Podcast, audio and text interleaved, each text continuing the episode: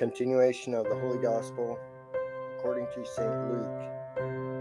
At that time, when a very great multitude was gathered together and hastened out of the cities unto Jesus, he spoke by a similitude. The sower went out to sow his seed, and as he sowed, some fell by the wayside, and it was trodden down, and the fowls of the air devoured it.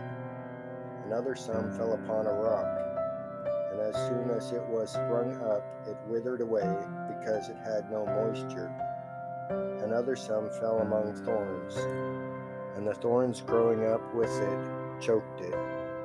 And other some fell upon good ground, and being sprung up, yielded fruit a hundredfold.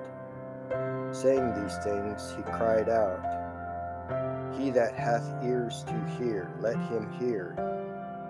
His disciples asked him what this parable might be. To whom he said, To you it is given to know the mystery of the kingdom of God, but to the rest in parables, that seeing they may not see, and hearing may not understand.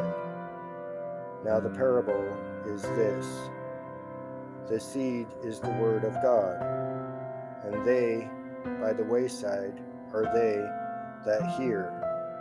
Then the devil cometh and taketh the word out of their heart, lest believing they should be saved.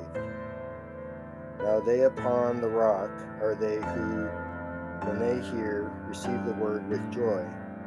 And these have no roots, for they believe for a while, and in time of temptation they fall away that which fell among thorns are they who have heard and, going their way, are choked with the cares and riches and pleasures of this life, and yield no fruit. But that on the good ground are they who, in a good and perfect heart, hearing the word, keep it, and bring forth fruit in patience.